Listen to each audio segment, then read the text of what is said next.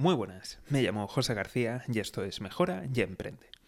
Hoy un capítulo cortito pero muy importante y vamos a resolver la duda que muchas y muchos tenéis y es ¿por qué no han echado a Rusia del sistema SWIFT? Como siempre, si no quieres perderte nada, seguimiento, suscripción y lo más importante de todo es que te unas al escuadrón de notificaciones.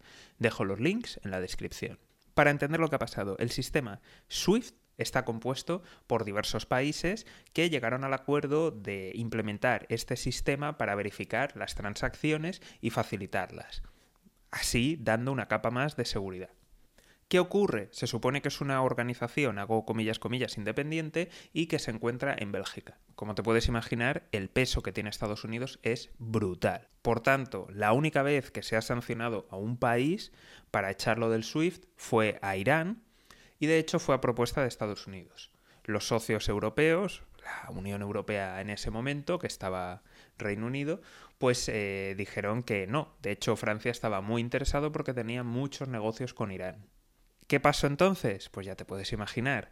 El equipo sancionador en jefe, o sea, Estados Unidos, pues amenazó con sancionar a los aliados, a Europa, y al final Europa cedió. Y entonces por eso se echó. ¿Qué es lo que está pasando aquí concretamente?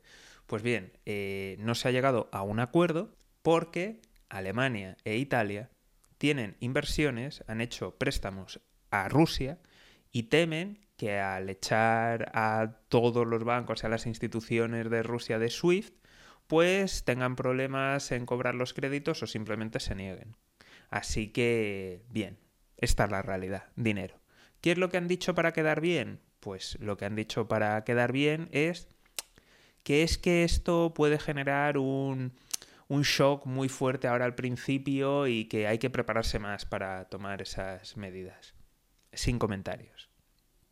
Exactamente eso es lo que ahora mismo haría falta y vendría bien si realmente quieren tomar algún tipo de, medida que sea dura y además inmediata. Al final se les llena la boca de hablar de democracia, de defender los valores, ideales, pero ahora a la hora de la verdad, como siempre, cash. Es más, si veis, por ejemplo, los medios alemanes, están flipando en general del ridículo que está haciendo el gobierno y de la situación que hay. No, no penséis que esto es algo que, que, a lo mejor desde fuera y que dentro del país, pues bueno, están todos de acuerdo. No, nadie lo entiende, nadie lo comprende y a mucha gente le parece muy mal realmente. He decidido dejar este capítulo aparte para explicar este tema concreto y ahora en breve voy a poner el, siguiente capítulo que voy a hablar de, las sanciones, porque las sanciones, en fin, ya lo veréis en el siguiente capítulo, eh, no parece que estén muy diseñadas para intentar frenar la, escalada que hay ahora mismo o, intentar llegar a una, forzar un acuerdo. No, esto van más al medio y largo plazo. Como siempre, si no quieres perderte nada, seguimiento, suscripción y lo más importante de todo es que te unas al escuadrón de notificaciones. Dejo los links en la descripción. Un saludo y toda la suerte del mundo.